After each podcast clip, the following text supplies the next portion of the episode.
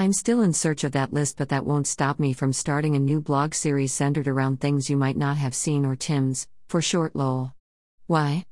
Because, like Ellie says in My Dear Ellie, the world is more wonderful and weird than you know, and we should explore it. So, what will I be focusing on the Tim's posts? Anything that catches my fancy and sparks the creative mind.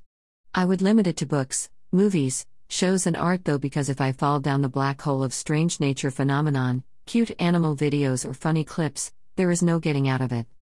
For my first entry, I present to you this art Dawn Edmund Hodgson Smart, 1907.